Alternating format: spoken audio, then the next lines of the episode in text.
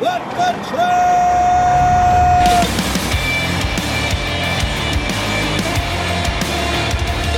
You are listening to What the Truck. Are you ready to truck it? It's time for your Nooner with Dooner and Leatherface. Thank you, Armstrong Transport KC, Carrie DiNucci.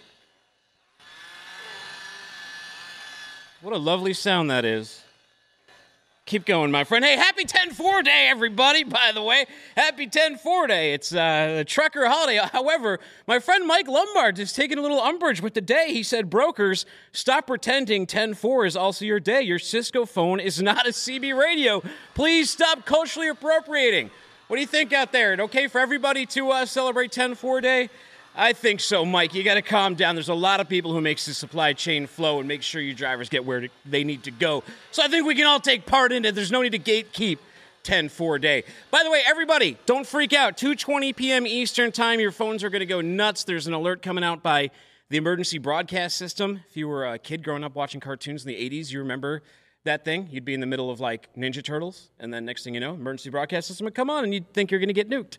So we'll uh, we're back to that. Wonder what's going on geopolitically to make that necessary. We'll find out at uh, 2:20. A little bit of news right here. Uh, Michelle McKitchen. She says check Sunset Logistics out of Grand Rapids, Michigan.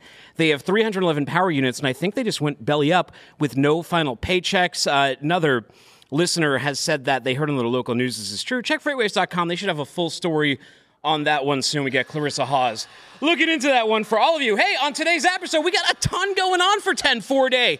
We're gonna be uh, we're gonna be celebrating with Hyliion's Thomas Healy. Their Hypertruck ERX just got a crucial carb certification. Now, Hypertruck ERX equipped vehicles qualify as near zero emission vehicles under both carb and uh, the ACT Act and the ACF rulings. We'll find out from Thomas what this means for their uh, their trucks and their powertrains and what's happening moving forward. Gongs, they've been causing a lot of controversy across social media, and no company has been closer to the epicenter of that than Steam Logistics. So, Steve Cox is coming by. He's bringing Steam's gong. We're going to talk about what the controversy is, and then, uh, you know, maybe we'll hit the thing. I did bring a crash helmet with me. Agile, they're coming on. They link your brand with high quality trucks that serve as mobile billboards, literally driving your business forward. We're going to meet their co founder, Tom Shea, in just a minute here to find out all about the world of truck advertising. Beta Consulting Group's Trey Griggs, he stops by to talk about Broker Carrier Summit. That's just a week away. And then FreightWaves Justin Martin updates us on the Estes hack, speed limiters, clean porta potties, and if Flexport should have let Nelly play at their event. Did you guys hear about that? Supposedly Nelly was supposed to play at their event for $150,000, but they thought the optics looked bad, so Nelly got 150K. Flexport got no Nelly performance. We'll talk about it. But first, we got to tip the band, then we'll get into the show. Looking for a new adventure? Take the next step on your journey with AIT Worldwide Logistics. When you join their growing team, you'll collaborate with expert colleagues around the world to create innovative solutions backed by world class customer service. If you're ready to push the supply chain envelope, your next adventure is waiting. Visit the career section at AITworldwide.com to learn more and apply today. Hey, by the way, those eyes down there, that's Slappy from Goosebumps. Don't piss him off. You ever see a Goosebumps movie? Spooky season. All right, Tom Shea, co founder at Agile, is here. What is up, Tom? Nooner with Dooner. Oh man, what's up? Not too much. I uh, I was thinking actually, you know, I am a media guy. You got Nooner with Dooner. You really got to get High Noon as a sponsor for this one because I- there's a no better pair than that. Do you have do you have a connection there? Hook hook me up. I would love Yeah, that. yeah, yeah. We'll make a few calls. We'll make a few calls. We can talk after. All right. How are you? Tom- What the truck is up? What the truck is up, man, is 10 4 day. Happy 10 4 day. If you celebrate, you put plenty of trucks on the road. So you uh, you have Right. to be a participant in this. I'm excited to talk to you. You know, we did truck wraps on Friday, and I had a truck wrap company, and it was really cool. Mario. We talked about that whole pro. Yeah. Are you familiar with those guys? I'm not familiar, but uh, we'll have to give him a call. Maybe we can send him some business. Now you do something that's similar but different, right? What tell people what That's right. agile is? Because when this topic came to me, I was like, this is really cool. Yeah, so I mean, Agile started because we were looking around at all other forms of commercial transportation and realizing that everyone except truck side was being subsidized by advertising. So you look at taxi tops, buses, trains, all of these other commercial tr- uh, forms of transportation are getting these ad subsidies, and the trucking industry was not. And so what we do is we partner with trucking companies around the country We send them $500 per truck per month in exchange for the rights to advertise on their truck. And we pair them with massive brands like Pepsi, T Mobile, Planet Fitness, things like that. And it works great. The brands love it. Um, there's a fun, like, psychology element to it in some cases, right? You're looking at on screen Vacation Inc. as a sunscreen brand. Well, they, they put their ads on some trucks. It looks like everyone's buying their sunscreen. Everyone's buying gear. Everyone's buying vacation. So there's there's really cool thing uh, that's maybe non-obvious about this type of marketing where people see things on trucks and guess what? We see amazon trucks we see alcohol delivery trucks we think it's delivering that product. When we put brands on these trucks people are going oh my god everyone's buying glossier everyone's buying way everyone's buying these products. So it's been really fun. Um, we started it in 2018 it was like a passion project that eventually became you know a lifestyle and um, excited to share. We'll send about a million dollars to trucking partners this year so how did you like? How did you get into this? When as a kid, were you driving around seeing trucks all the time and saying like these are great billboards, or or what? How did this come about? Yeah, so I linked up with my business partner Max Flannery, but I actually come from a lineage of um, building graphics and sign companies. So my dad owned a company in New York called Mineola Signs, you know, small business USA type uh, of institution, and he was you know doing everything from sh- building signs to truck wraps to car wraps. And so came up around those parts. Um, tried really hard not to end up exactly where my family started. And lo and behold, fast forward 20 or so years, and I, Apple didn't fall too far from the tree. So I've sort of taken Mineola signs and turned Agile into what was 2.0 of that version with a bit more specialty. There's some interesting technology enablement where we can retarget people who pass the trucks on Facebook and Instagram. And I won't get too deep in the weeds for you there, but um, you know, it's been a, it's been an awesome ride. So how did you learn like how to do this? How did you build the company? What were those early years like? Yeah, so um, the first model of the business was very different than the one we currently do. It was actually digital screens on trucks. So if you've been in a place like New York City, you might see these digital screens on top of taxi tops. Our idea was to do that exactly for trucks, make these screens time, location, and contextually aware. You go down the highway, there's a McDonald's off exit five on the that screen on the back of the truck on that back door display McDonald's coming up, turn off here. When it passes that exit, exit five goes to exit six, goes, okay, there's a gas station coming up after this exit, off exit six, display an ad for that. And when we tried to build that business, the feedback we got was, hey, listen, this is really expensive to build. You know, these screens cost tens of thousands of dollars per truck. Why don't you prove to us that there's even demand for truck side advertising from brands in a cheaper, more inexpensive manner? So we switched the business from those digital screens, which is like very too much, too fast, tech forward, to something a bit more simpler, which is your vinyl, uh, temporary vinyl on these truck wraps. And then what we did is we leaned really hard into the technology side. So this can get off the rails pretty quickly, but I'll try to do it very briefly. We essentially have a GPS, like a Samsara device or a Geotab or a Verizon device in the vehicle. And then from the GPS, we're using technology to actually geofence around the truck every second, capturing mobile phones. And with those mobile phones, we can then hit them on Facebook, Instagram. We can see do those people visit, you know, uh, Verizon's website? Do they download the Verizon app? Do they visit a Verizon store? And so that sort of unlocked, okay, we can figure out return on investment for offline media.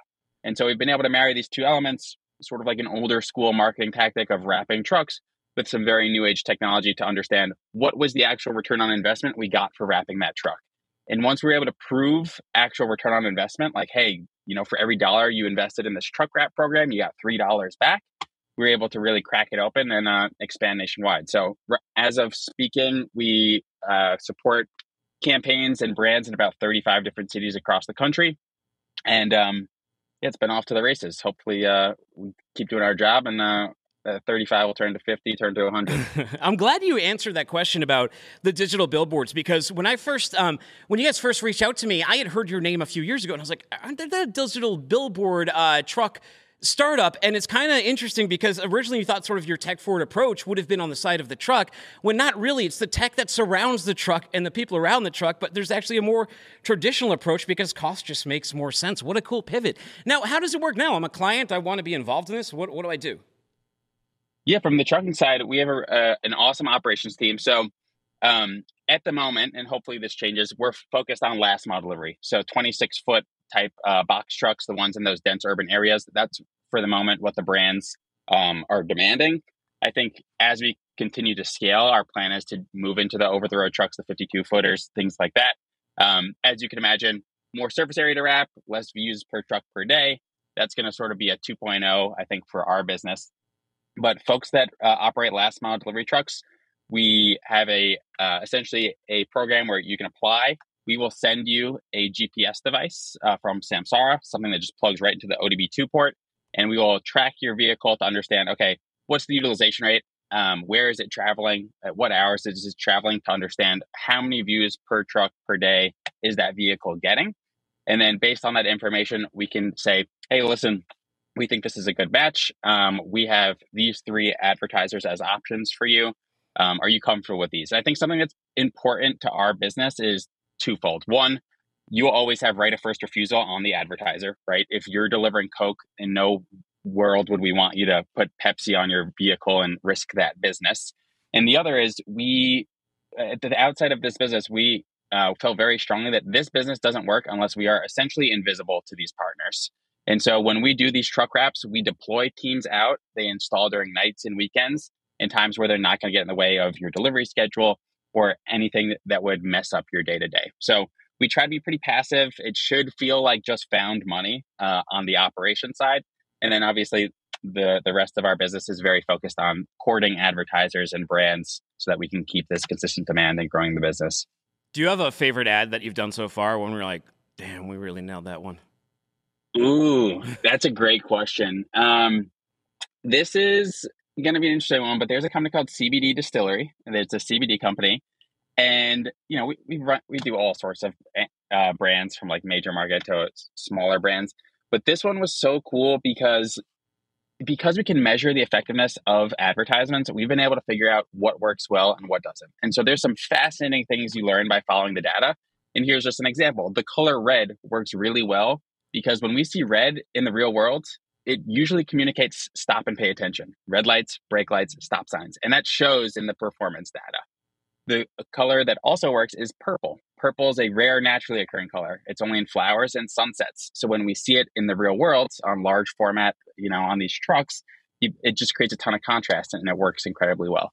And so we were dealing with this brand, CBD Distillery. They loved those lessons. They're like, oh, red, like we'd love to use red, but it's a pretty harsh color for a brand that's trying to communicate, you know, relaxation and softness. And so what they did is they married that approach and they used um, this red and purple and created an awesome sunset as the like backfill of the the truck wrap. And I'll make sure it gets over to you, Dooner. But it's a cool one because if you see it, it's essentially physically impossible to miss. It pops so loudly. And what I tell brands is you're always trying to toe this line between being off brandedly loud with your advertising and still maintaining your brand ethos and your your brand style guide. But yeah, that um, was, that was a pretty fun one. I, think it's I think it's awesome, man. How, how do people how do people use your services? Where do I send them to to go learn more? Yeah, so uh, agile.co, A D G I L E.co is our website. You can contact us there, whether you're on the trucking side, whether you're on the brand side. That's a, a great place to contact with us. I am able to be uh, found on Twitter. I'm pretty active on Twitter, tshea0314. Um, and you can email me anytime, tshea, T S H E A, at agile.co. Tom, hey, little cowbell for you and your team. Great job building the company, and I love to see your your box trucks out there. Take Thanks. care, buddy. We'll have to get you a we'll get you a what the truck version of this real soon. All right. Oh, I'll be right here on this desk if you send me one. Awesome, easy. Take it easy, buddy. All right, cool. All right. Meanwhile, this is oh, this 1040 is kind of a kind of a shocking Yo, video. What would you do in a situation like this? This is crazy. Watch this. Watch this. What would you do? So watch these guys here. You see that truck in front of them? These guys are pulling a hijack right here. When I first saw this, I was like, are these cops? No, not at all. You're to see a guy break the side window. Two drivers just stopped on the side of the road. They're going to get pulled out here. Man, what would you do in this situation? I think I'd be like that driver. I'd just freeze. If you watch him, he has like, he doesn't know what to do. He's like, am I supposed to move? Am I not supposed to move? Do I need my license and registration? And then these guys here, still worried about the coronavirus. They got their masks on, and uh, I don't know. I, I, hope they busted these guys. I would, uh, yeah, I would be out of the truck. Looks rough. Thanks for sharing that one, Larry Coltrane. Yeah, drivers, be safe out there, man. Be be very careful. Some not security out there, not so great. Let's talk to Trey Griggs and Dan Lindsay. Trey is from Beta Consulting Group. Dan Lindsay is the president of the event that we're talking about. It's the Broker Carrier Summit. Trey, I just heard all that talk about purple, and I'm disappointed to see you in green. Well, I know. If I'd have known ahead advance, I would have uh, taken a better uh, preparation for today. But man, you put us on. I was. Sm- uh oh, Trey smiling, and then that uh, hijack comes on, and now I'm shocked to go out of my house. Yeah, you, sh- you you should be these days, Trey. You should definitely stay in the house. Dan, how about you? How you doing today? I don't think we've met before. We never have. Yeah, I'm enjoying the Midwest uh, extended summer here, so it's been great. Well, you are the the uh, what the president of this broker carrier summit. So who better than you to tell us what it is? Yeah, so this is the premier opportunity I think in the industry for brokers and carriers to connect with each other. Uh, one of the reasons we started the summit was because brokers and carriers have a, uh, let's call it a tense relationship and have had so for a long time. And so uh, I didn't really see anyone creating an environment for the two sides to come together. So we decided to do it ourselves. And so uh, we're meeting in Tampa next week. Uh, to uh, talk about networking, build partnerships, and overall encourage people to to increase their, their communication in the industry. Now, Trey, I know you had to bring in some good speakers for this, right? Who who you got? Who's going to step on that stage? We got Don Salvucci Favier of Green Screens, Robert Bain, the strongest man in logistics, will take the stage, Ed Stockman of Neutral, Melanie Patterson from Integrity, and many others. It's going to be great content, great conversations. There may be a few shenanigans, which is partly why I'm wearing my Savannah Banana shirt today. It might get a little crazy up there. There could be some shaving of heads and beards and we're going to play the prices right. There's a lot of fun and a lot of great content to be had at this event. You know, now that you, I was like, man, I was a little disappointed I wasn't attending. But now that you mentioned the beard shaving, I am, I'm okay. I'll, I'll, I'll, I'll look at the highlights and all the tagging people too on LinkedIn. Well, that begs that begs the next question though. If people want tickets, are, are they still available? Can they still attend? Yeah, we do have a few. They are, yes. You go to brokercarriersummit.com. Yeah, Dan, go right ahead. But they're they're brokercarriersummit.com. They can still join, especially if you're in Georgia, Alabama, South Carolina, Tennessee, Florida, of course, because it's down in Tampa. It's a short drive or a short flight, and we would love to see if we get 300 people registered. That's where the faux hawk is going away, which I'm a little nervous about. That I haven't lost that in a, quite a long time. If we get to 500 registered attendees, then Robert Bain's going to shave his beard all on stage and anybody who buys a ticket now enters a raffle to be the one who does the honors. So we'll bring him up on stage and we'll shave the head. We'll have a good time, have a lot of fun. Ooh, you should you should bring in Brutus the Barber Beefcake for that, like the shears and everything. Ooh, on the old WWL. That'd So is it is this the first one, Dan? Is this your first broker carrier summit? What's like the vision for this event? What's the vision moving forward? Yeah, so this is the second event we, we're hosting. So we hosted one in Indianapolis back in April. Uh, it was a great event. We had brought about 75 people to it, and everyone wanted to come back. Everyone wanted to learn more. And so the vision for the summit is actually to go beyond just being another conference that everyone can go to, right? There's plenty of those out there. What we're trying to do is actually build a community of freight brokers and trucking companies and uh, logistics companies in general that can partner with each other and uh, maintain relationships throughout the year and use the summit as a means to come together and grow their relationships.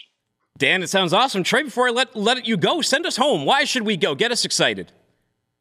Well, listen, at the first one, it almost had a cage fight to start things out when one trucker stood up and said, I hate brokers. And uh, could have gotten a little tense, could have gotten a little rough. But what happened at the end is that the truckers started to appreciate what freight brokers do. Freight brokers started to understand what carriers do, how expensive it is to run a truck. And those conversations have created partnerships that just give each other a better perspective. So I'm excited. This is one of my favorite conferences. I'm looking forward to it. And we'd love to see people come and join us. It's going to be great. One last time, where do we go to get tickets? brokercarriersummit.com. Easy enough. All right in the name. Dan, it was great to meet you. I'll have to meet you in person sometime. And Trey, it's been too long. So you take care. You have a great time over in Tampa. Thanks, Dooner. Take care, guys. Good stuff. All right, we got to tip the band. Did you know that AIT Worldwide Logistics has been recognized as a top performer by Crain's, Forbes Inbound Logistics Transport Topics? And yes, even FreightWaves right here. They're on our Freight Tech 100 list. Boost your job satisfaction, regain a sense of purpose, and open your career opportunities with one of the fastest growing organizations in this industry. Visit the career section at AITworldwide.com to learn more and apply today. Get yourself a new job going to 2024, kicking ass with AIT. All right, elsewhere. Truck ahead. Speaking of box trucks, I don't know if this guy has an Oh, agile logo on it, but uh, he's putting a big Woo! assist here for the cops. Okay, he's going to get squeezed in there. He's That was a get stolen car right there. Ooh, took the door right off him. Took the door off. Truck ahead. He's got a box truck. Look at that. He's- Oh my goodness! Look at that. Ooh. Woo! Okay. That was worth twice Okay, he's going to get squeezed in there. He's Right off. Squeezed in. Look at that door. Collision took the door off. Took the door off. All right. Okay. We got something really cool coming up now. Oh, these guys said take the dwarf can't oversell. I don't got time for all those comments. Let's talk to Thomas Healy, the CEO and founder over at Hyliion. Thomas, I have been waiting for this day. Ever since I've met you, we've been talking about this carb certification. When's it going to happen? I know it's a big milestone for both Hyliion and Cummins and a little cowbell for you and the team. You, you brought it home just recently, the announcement. Tell us about it. No, I appreciate the applause. Uh, no, it's been a, a big push for the last couple of years, as you know, to get through uh, testing and validating the powertrain. Now, actually, to get the CARB certification, that means that we can uh, ship these units out to customers. They can drive them in California, and it also enables us to be able to go after those credits that we've been talking about. So, ACT, ACF, the new mandates that are coming in for both the OEMs as well as the fleets, uh, having this certification now means that we can actually uh, qualify for those. So, uh, big milestone, as you mentioned, uh, in this path to actually getting these products out there. Well, I'm sure you updated your pitch decks to include that because you're in a bit of a holding pattern, right? With all the regulations coming out, most fleets, when they're thinking about this, they're thinking about those certifications. They need trucks that they can buy, and most fleets that buy trucks, they keep them for a little while, especially the big ones, and they want to sell them to someone else. So there's a big concern with the truck I buy now. Is it ready for next year? Is it ready for five years from now? And can I sell it to someone else down the road? And now your truck is meeting those qualifications. This has to, has this increased interest? Have you been able to uh, increase your sales flow? Yeah, it's definitely increased interest with fleets because you know these fleets they're looking at it and saying like we don't have practical solutions in order to actually get uh, to these mandates to uh, to achieve them and get electrification out on the road. As you know, BEV plug-in trucks cost a tremendous amount. Fuel cell trucks, uh, you know, similarly have uh, have cost issues as well as just where do you actually get the fuel, and so that's where we see the advantage of the Hypertruck ERX. And so fleets are looking and saying, all right, I can t- get this you know, Hypertruck ERX. I can use natural gas to refuel it, but I'm also going to be able to qualify for uh, for these credits, and that's that's a huge win for fleets because uh, you know they, honestly they're pretty concerned about credits and how are they going to be able to uh, to check the box. You know, for a fleet starting in 2027 out in California, I think it's 10% of the the trucks in their operation. So not just the new trucks they're buying, but the ones they have in operation uh, in California need to be uh, credit qualifying vehicles. So uh, so our trucks will if fleets are adopting them now then uh, you know they're going to be able to uh, to apply those when they go look at you know, how much of their fleet is electric in 27 to, to be able to meet this mandate What was the process for getting it certified? This is it's been a long road. So we did it as a, a, dual executive order. So as you mentioned, Cummins was a part of this, and so uh, we used the Cummins natural gas engine under the hood, and then we used that to recharge the battery pack. So we leveraged the Cummins certification that they have on their 12-liter engine, uh, worked with them as well to create the the kind of hybrid uh, electric certification that we had to to go for. Uh, we jointly applied. It's called dual executive order. Jointly applied for that uh, with Cummins to CARB. Uh, obviously had to supply a tremendous amount of data, right? Actually, uh, taking data off of vehicles that we've had in operation, submitting that to CARB, showing the emissions profile of the vehicle, uh, showing when the generator's kicking on, kicking off, all that sort of information, and uh, and showing to CARB that hey, this is a, a clean vehicle, and you know has not only the ability to operate on electric, but also can operate with that range extender going as well. You know what all the uh, the Twitter people and the Discord people want to know?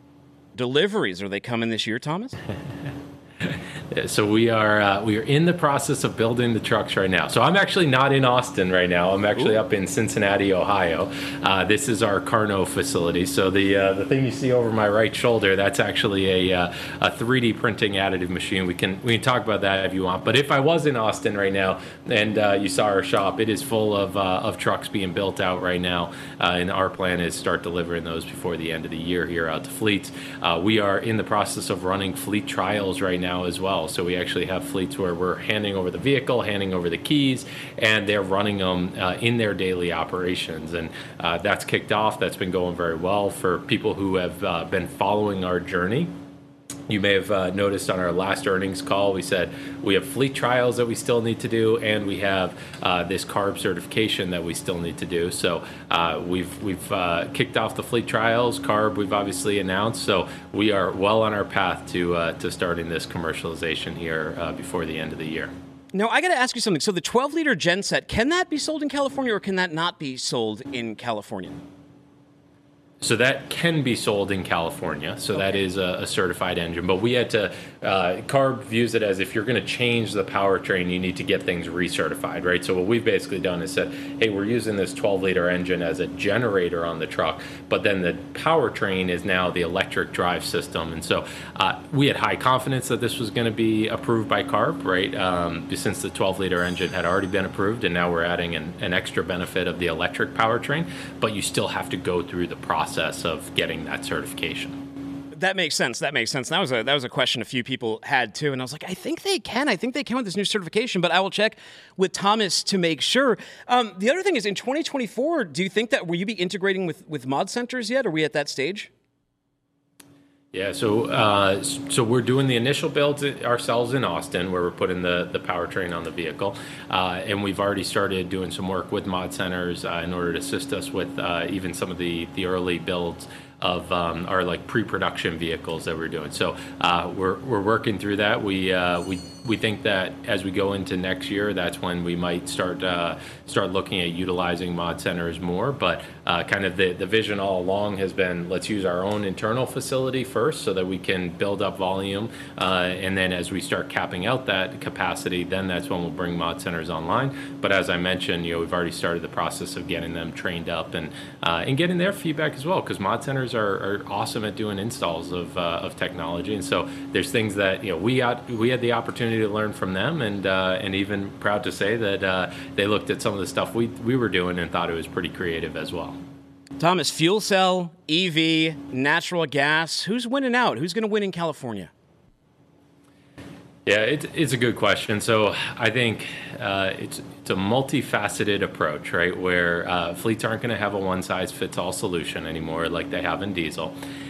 I think the struggles of infrastructure with BEV are a lot harder than uh, than people were expecting. Um, I just heard a story the other day of uh, a fleet went to their utility and asked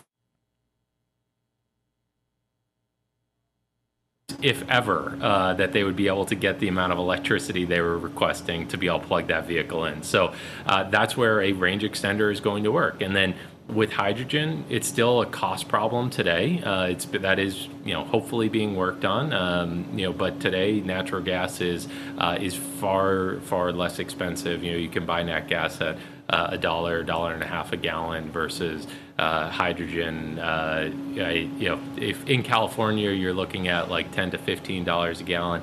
Um, you know, fun fact. Uh, I just saw some quotes from uh, from a fleet where they they were wanting to bring hydrogen uh, in, and uh, they were getting charged over hundred dollars a gallon uh, to to bring in fueling to their uh, their depot in order to fuel up a truck. Now that's not practical, right? Obviously, it's not practical from a cost standpoint, but it's also not practical from how this will get rolled out long term. But it just goes to show kind of how we're still in very early innings of hydrogen actually being adopted and, and having it be anywhere near a reasonable cost. Thomas, what's the next big announcement we're going to hear out of Hyliion? Is it has to do with that facility you're at in Cincinnati, that KARNO behind you? So we're making awesome progress on the KARNO. Uh, yeah, team is is doing a fantastic job. The technology is coming along. So uh, it, additive manufacturing, like the machines behind me, we're, we're printing parts. Uh, I was just actually out there with the team. We're looking at we we created new piston uh, pieces, and uh, and you know the cool thing is they design something and then they press print on these machines, and a couple of days later you now have your parts and you get to put them in the genset and, and test it out. Uh, the Hypertruck KARNO, which is the vehicle that has the KARNO generator installed on it, is uh, is behind me over to the left, and so yeah, KARNO is, is, doing great things. as we've previously shared, we're we're going to start commercial deployments of stationary units next year. So what that means is we'll take this genset that we see as long term being applicable to go on a vehicle and charge the batteries, but we actually see an immediate opportunity where we can actually take it and put it into a stationary application power EV chargers, power a building like the one we're in, uh, produce enough electricity to push it back into the grid. So uh, a lot of this stuff is things that uh, we have on our roadmap and uh, and we're going to be executing on. So stay tuned for uh, for successes there.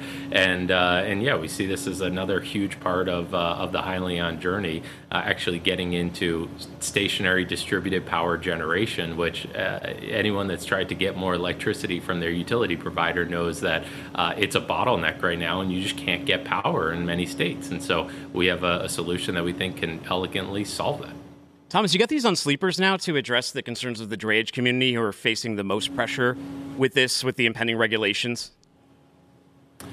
So we have the Hypertruck ERX, which is the uh, one that we were talking about being certified. That is on uh, on a sleeper truck. I mean That's the day cab. Yeah, sorry, a day cab option. Yeah, yeah, so uh, day cab, uh, we, we have added it to our roadmap. Uh, it is something that uh, is not going to be here overnight. You know, we, we envision the uh, the deliveries to come here are going to all be on sleeper trucks, and then uh, we've added the, the day cab to our journey because um, you know for drayage applications, it, it's you know we see there's demand for day cab. Actually, I you know a little bit of a long story here, but you know when we got into this, I didn't think that day cab was going to be a market for us because I thought BEV would take that over what's happened is is BEVs aren't getting the range and the infrastructure needs are, are too challenging. So now fleets are coming back and saying, I actually want a day cab that has a range extender on it.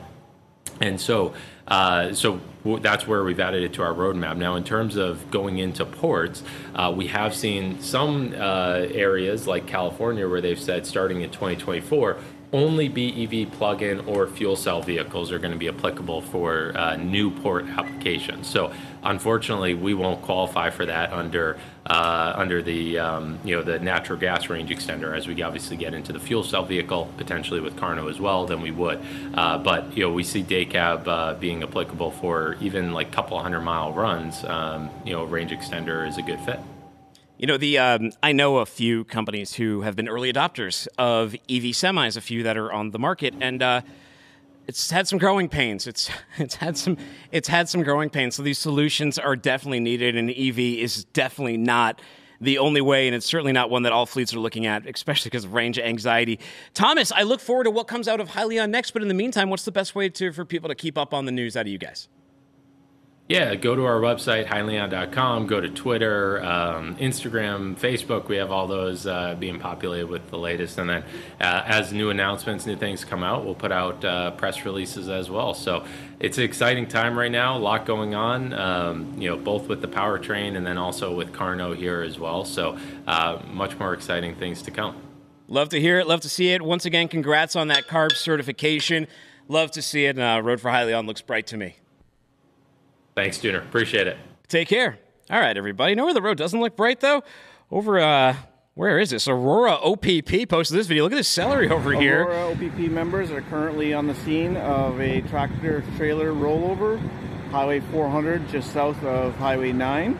As you can see, celery has been sprayed all over the highway. Cleanup crews are working to ensure the safety of uh, motorists. Uh, traffic is being diverted onto Highway 9. Aurora. Yeah, well, where's the peanut butter when you need it? Some ants on the log. Hey, we got Steve Cox, president at Steam, in the house. Steve, come over to this desk first. Let's talk about this controversy. Some people don't like people banging things. I like to bang things. So I think we're kind of kindred spirits over here, buddy. What's going on? How are you doing? Right across the street. You don't stop by enough. We, we, we like to bang the gong. You love to bang. we're bang. busy. We're busy banging the gong. You love to bang. I haven't. Yeah. So people who are unfamiliar, look at the gong right here. I got a video to show you guys. This is just like a normal day over at Steam, right? I think you're. Is a sticker review on that gong? Yeah. Did you bring any more Well, of like- those stickers with you? Yeah, I can get you some. You can get Yeah, I have them. We have a we have a ton of them. Now, so people, you know, look, FreightWaves, big company, a lot of lovers, a lot of haters. Steam, big company, and invites a lot of people who love Steam, a lot of people, and then there's also a lot of haters. You get get wrapped it. up in some controversy. The latest one has been this gong thing. Someone out of Boston, my hometown, they posted this video right here. I thought it was hilarious. He looked like he was like caught by Jigsaw in some sort of saw trap, and he's just getting slammed into. Uh, there's only two people in that office because they, they have to get creative.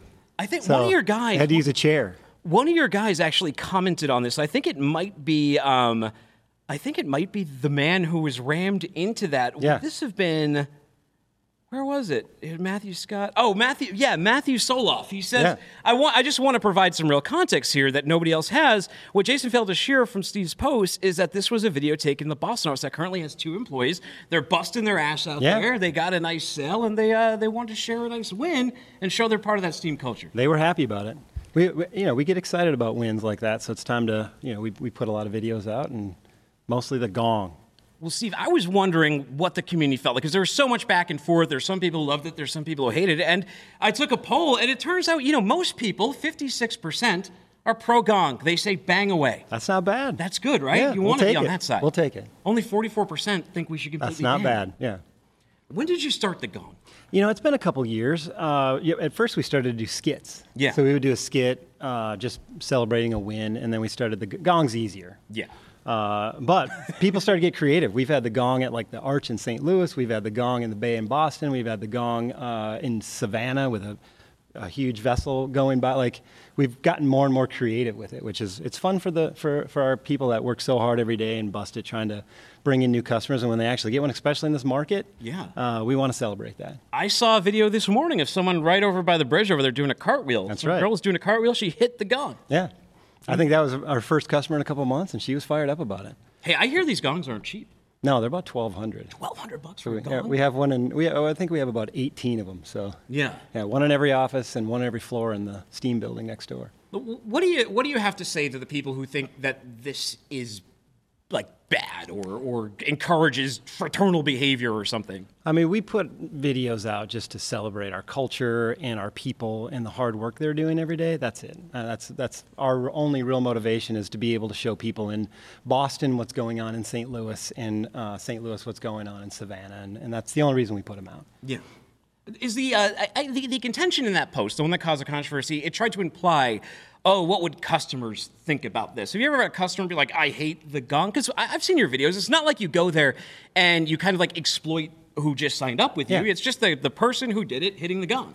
We've had customers tell us that aren't even doing business with us tell us that they've seen our videos. So, you know, if there's 20,000 brokers in the industry. If they recognize our brand uh, over another company that is unrecognized, obviously we have a better chance of getting in the door. So, uh, we've not had any problems. We've, Procter and Gamble was a company that said they saw our Gong videos before we started doing business with them. So, I mean, uh, it does get out there, and and that's I mean, we really do it to encourage our people uh, because.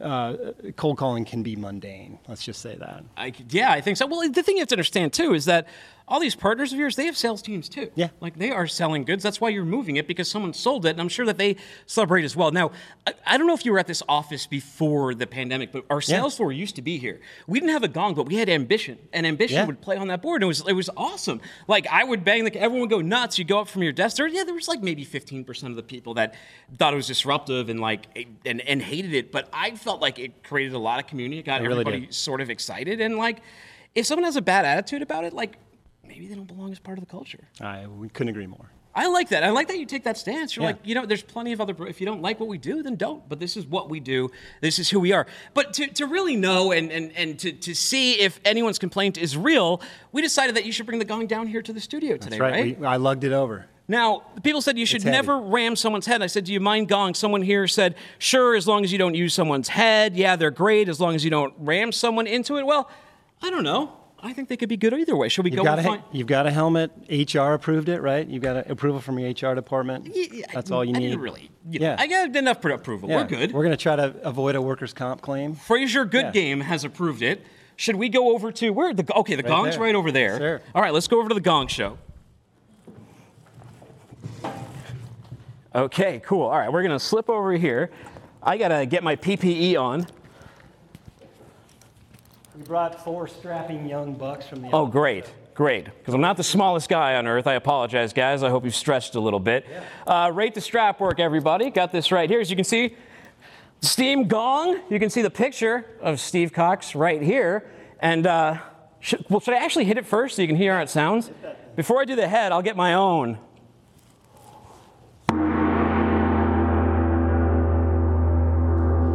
Fraser says pretty good. Okay, let's see how the head does. How are we gonna how are we gonna go about this? Do I need to just get on the ground? Just lay down Just lay down. closer to the gong, probably. All right. Just grab under the uh, under the arm there and around the shoulder.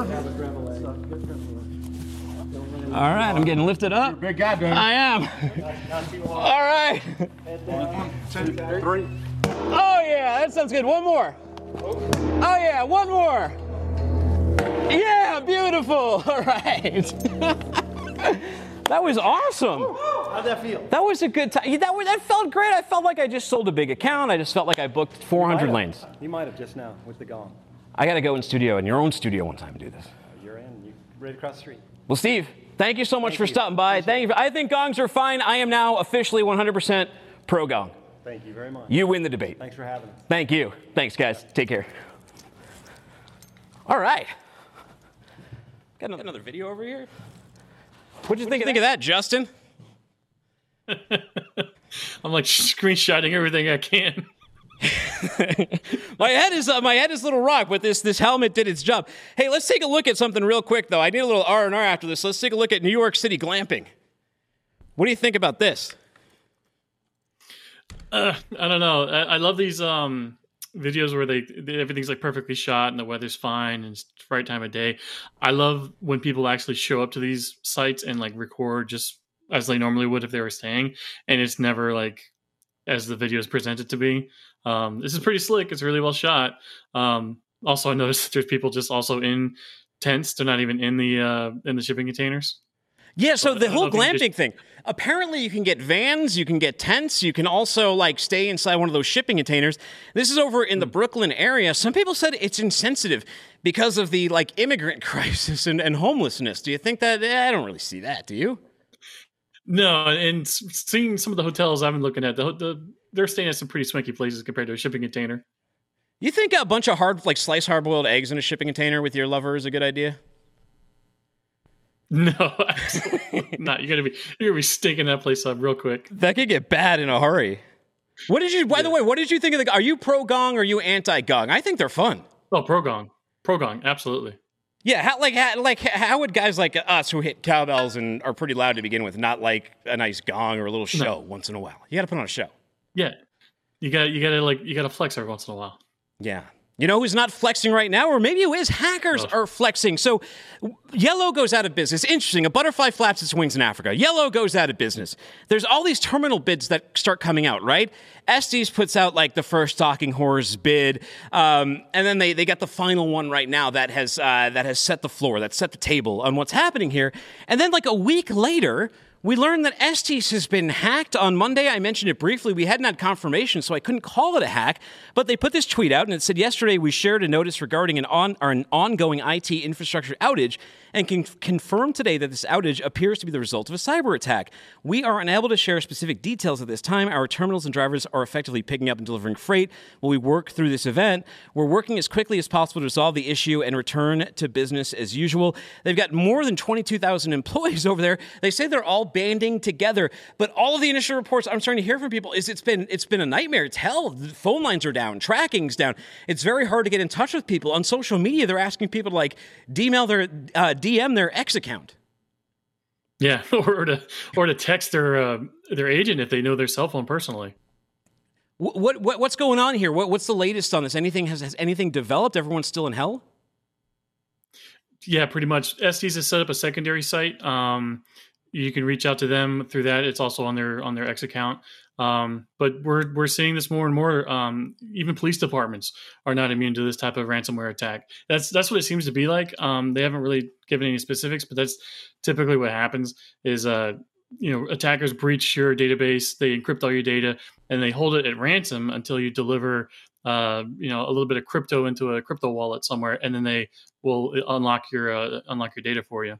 They, Yeah, so your your two options are either pay the ransom or find a backup somewhere. And it seems like that's what Estes is maybe trying to do here is to, to find a backup. But then you know how far how far back is that backup uh, going, who knows?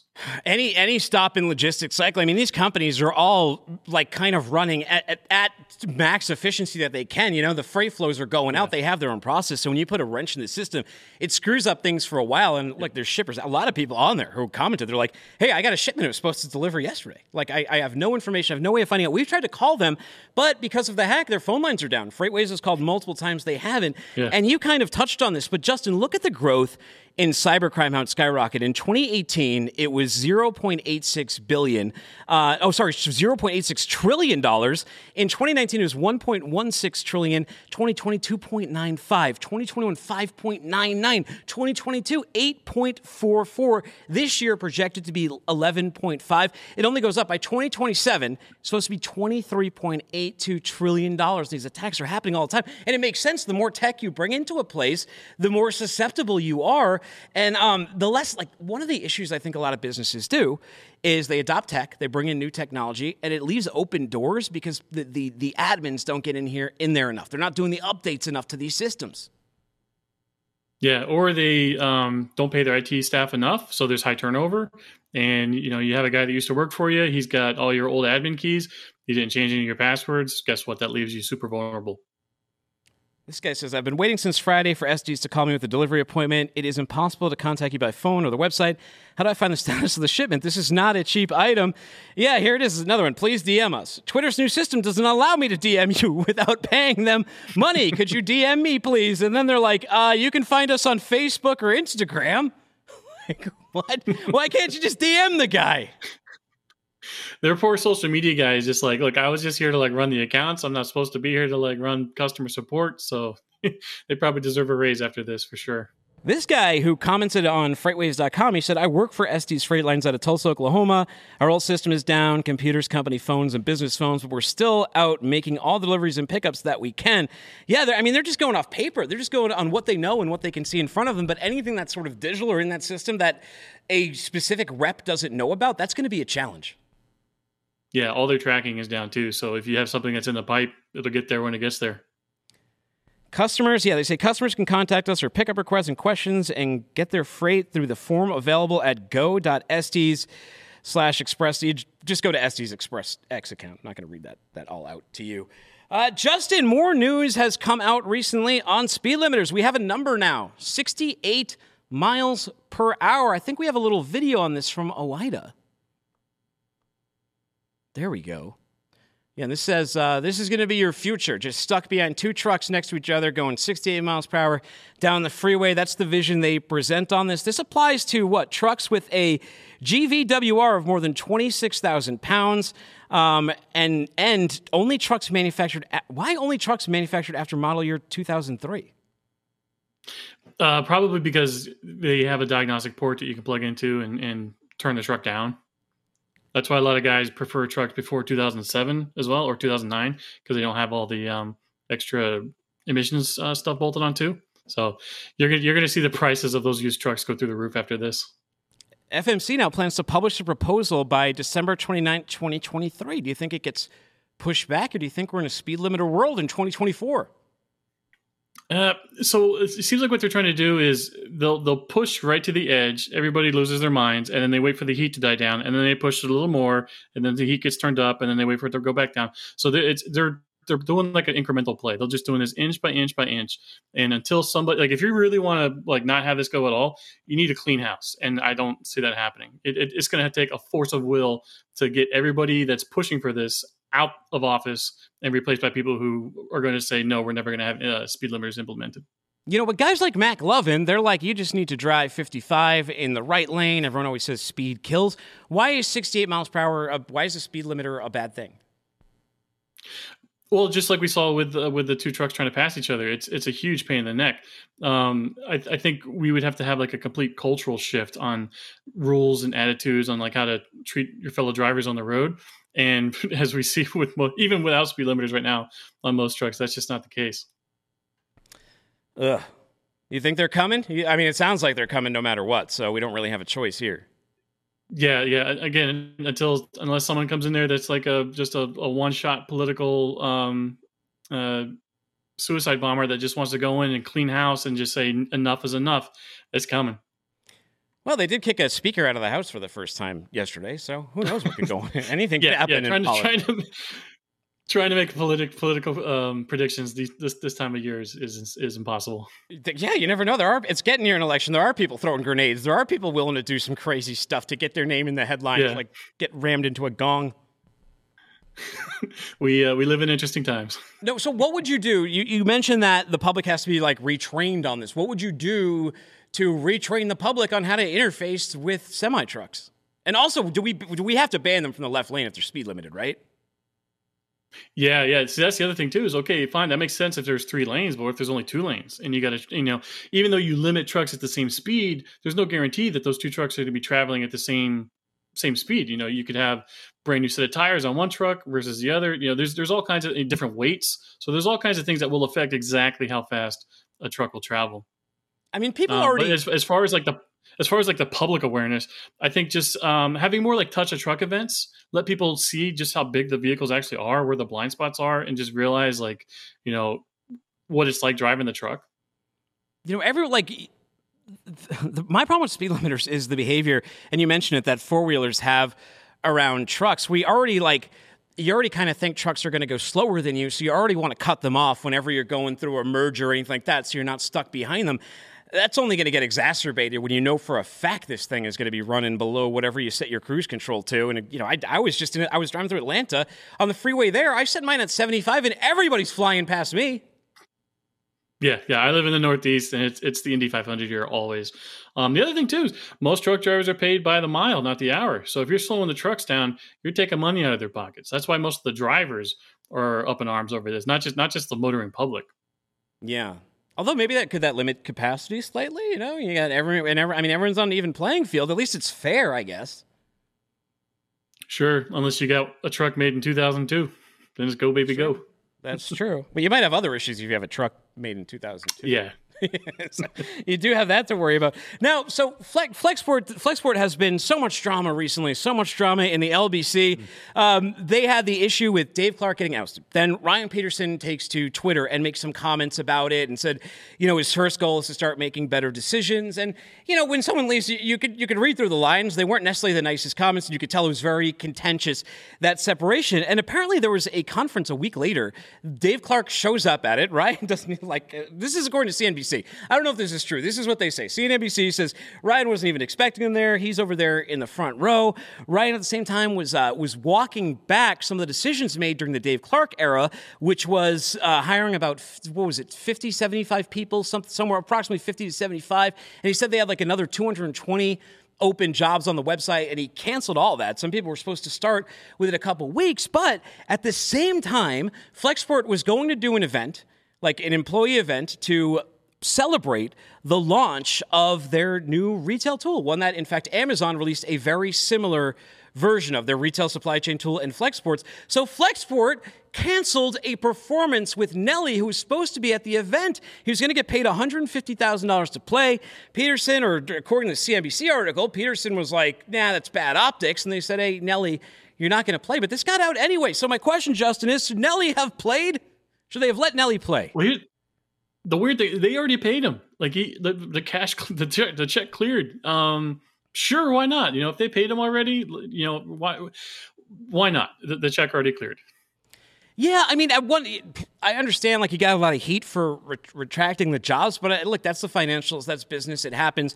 And I'm not saying that to be like insensitive or anything, but it, it kind of sucks. But like, you literally already paid for it. It's a bigger waste of money to not have Nelly play than to have Nelly play when you already paid him. Exactly. You know, one hundred fifty thousand dollars, and now you have nothing to show for it. At least you know, put a nice little party on for your employees. 70% of the people I polled agreed with us. They said, of course, they should have net- let Nelly play, especially if you weren't able to get to manifest and see Nelly. Yeah, I mean, and also like maybe okay, so they don't let him play. Maybe they get like half of it back. I, I could maybe see the no on there, but again, he had already paid the man. Well, uh, what was it? Google? Is it Google? Did Google put their Microsoft Bing put this out? Right? Bing put out their new AI tool. So we asked it to show us what would have happened had Nelly played this event, and this is what it spit out. And it looked like it would have been a, a really good time. You got that white dude there who puts the flex in Flexport. You got Nelly. Yeah. Oh, there he is on Only that fifty stage right people there. at this event. That's that's a that's a nice uh that's a nice cozy event. How many people can say, "Yo, I, I got to hang out at a party with Nelly with only forty nine other people"? Do you know, is it? I mean, 150,000 sounds pretty good. Like when you're in the logistics conference stage of your career, that almost sounds like a bad thing, like on paper. But when you look at the financials behind it, ah, it's, there's no shame in it. 150,000. Yeah, I mean, and talk about an easy payday for Nelly. You got paid know. one hundred fifty thousand for nothing. Sometimes the company you're going to go to has so many issues that they can't even have you play because it's going to make them look bad. There you go. Yeah, if if, if you're a, a, a 2000s uh, rap artist, that's that should be your target goal is to go after companies like in financial trouble and just book shows with them so that they cancel and then you still get paid. What like 2000 to 2005 ish artist would you book to play at an office event? Oh man, um, so I wasn't into rap, but like maybe like, like Avenged Sevenfold. That'd be hilarious. Oh yeah. I know you're a big Limp, you're a big Limp, Limp Bizkit guy. What's Korn? What's Korn up to now? Well, see, I'm not I, Um, like I don't like Limp Bizkit. I don't like Limp Bizkit recorded. I like them live. Like you know, like Woodstock '99 when people are just going crazy. I think they bring a lot of energy, and I really like respect and appreciate that energy. Yeah, but that's like in a big audit. That's like an outdoor auditorium. Yeah. What are they going to be like inside of an enclosed space? Oh, I think even crazier because I mean, think about how many millennials uh, like grew up listening to Limp. I think people would go nuts at a logistics conference if Limp played. It might be Woodstock '99 all over again. When's the last time you seen a photo of Fred Durst? That guy, that guy gets, has some crazy looks over the years. He looks like a completely different person. He looks like me now. It's Well, because he was doing, he's like, because his new album's, like, I think it's called like Dad Vibes or something. And he's just being Yeah. self aware that he's like a late 40 something, you know, rapper playing nu metal and they're just owning it and embracing it. And I think that that's really likable about that band in a way. It works for him. Yeah, there's nothing sadder than this. So we went to go see the Goo Dolls years ago in Philly, and they're they're still hanging in there. Yeah, They're not they're not giving it up. None of these. I remember when I was like a kid and like the Rolling Stones came back for their Steel Wheels tour in 1990. I was a really young kid, but I remember like all the talk is like they're too old to be performing, they're too old to be playing, and I people weren't used to it yet. Just like how long these performing careers would go for some people. I mean, you still got Metallica going out there ripping it up. Who thought like in '89 you'd still see Metallica out there? Yeah, and I think it's all because of like the ways the streaming uh, revenue sharing works. Is like they, they get most of their money from these shows, which is why they're still performing so long into their into their later years. Yeah, well, that's that's why like emo's back with a vengeance too, because you got all these like 35 year olds who were like, I miss you know they used. I, I miss some of these songs I used to like the Taste of Ink that came on my Spotify, and like then people jump into the playlist. Yeah, I got Uh, something on our. Uh, Okay. TJ TJ was on here on the Please Advise Summit. You know TJ, right? Yeah, yeah. He's been making some great content, really been bringing us into the unhinged life of a trucker. And here he shows off the cleanliness of one of his porta potties. We talk so much about bathrooms. Let's see what he has to say about this. In today's video, we're going to talk about garbage, sewage, and graveyards. Check it out. Basically, we treat our drivers like kings around here. And so we have our porta potty dumped every single week. Let's look inside. Now, the first thing you'll notice is that every seven days this thing has been dumped. That's impressive. And the second thing you'll notice Yes. is Thanks it's for giving us a look used. inside, TJ. Yeah. We don't have that many drivers. Do you look in the abyss? I try to thing. avoid So eye contact with the abyss. Perfectly clear. Uh, when, when you see that many dates missing What off I've of there, you done know as it's, a just- value it's, it's a bad idea to look. Oh, I've dude. left my wet that's, wipes that's, there. That is These that's clutch. particular wet wipes are not my favorite, so I'm going to leave them for the good of the community. No one uses these. I use those. That's what you should use. Do you, do you use those? I, That is- I, I like a nice seat cover. Yeah, no, I don't use the seat covers. They're, they're pretty much useless. But that is that is a one percent of one percent porta potty right there. I gotta say that that is one of the nicest ones I've ever seen. So, good job, TJ. So is that a 10 out of 10 on the rate the porta potty scale? Absolutely. Justin, what's the weirdest thing? Other than other than like maybe ones with like an air conditioning unit, I don't see how he could have topped that. Justin, let's really rate the strap work. What's the weirdest thing you've seen on the road, and has it topped anything in this video? Looking at a guy who's alligators have been really popular lately too. Alligator, like this is the year of the alligator. The, the, the AI of the guy in the swamp kicking the guy eating the pizza. This guy's doing sit-ups. Oh my god. That is it's such a terrible. I I always try not to watch these so that I get like my full reaction. This guy's in some tires. He's at least I don't know, maybe protected if he falls off. These guys are just playing patty cake. Kid lovers. Oh no. This is a kid. I don't know if that was in the USA because that was a highly illegal video. Justin, thank not. you, thank you so much for your time today. Uh, take care. Find him at Super Trucker. Find us at FW at the Truck. Find me at Timothy Dooner. That's D O O N E R. Look up the show wherever you get podcasts or on FreightWaves' YouTube channel. We have an entire playlist. Take care. Don't be a stranger.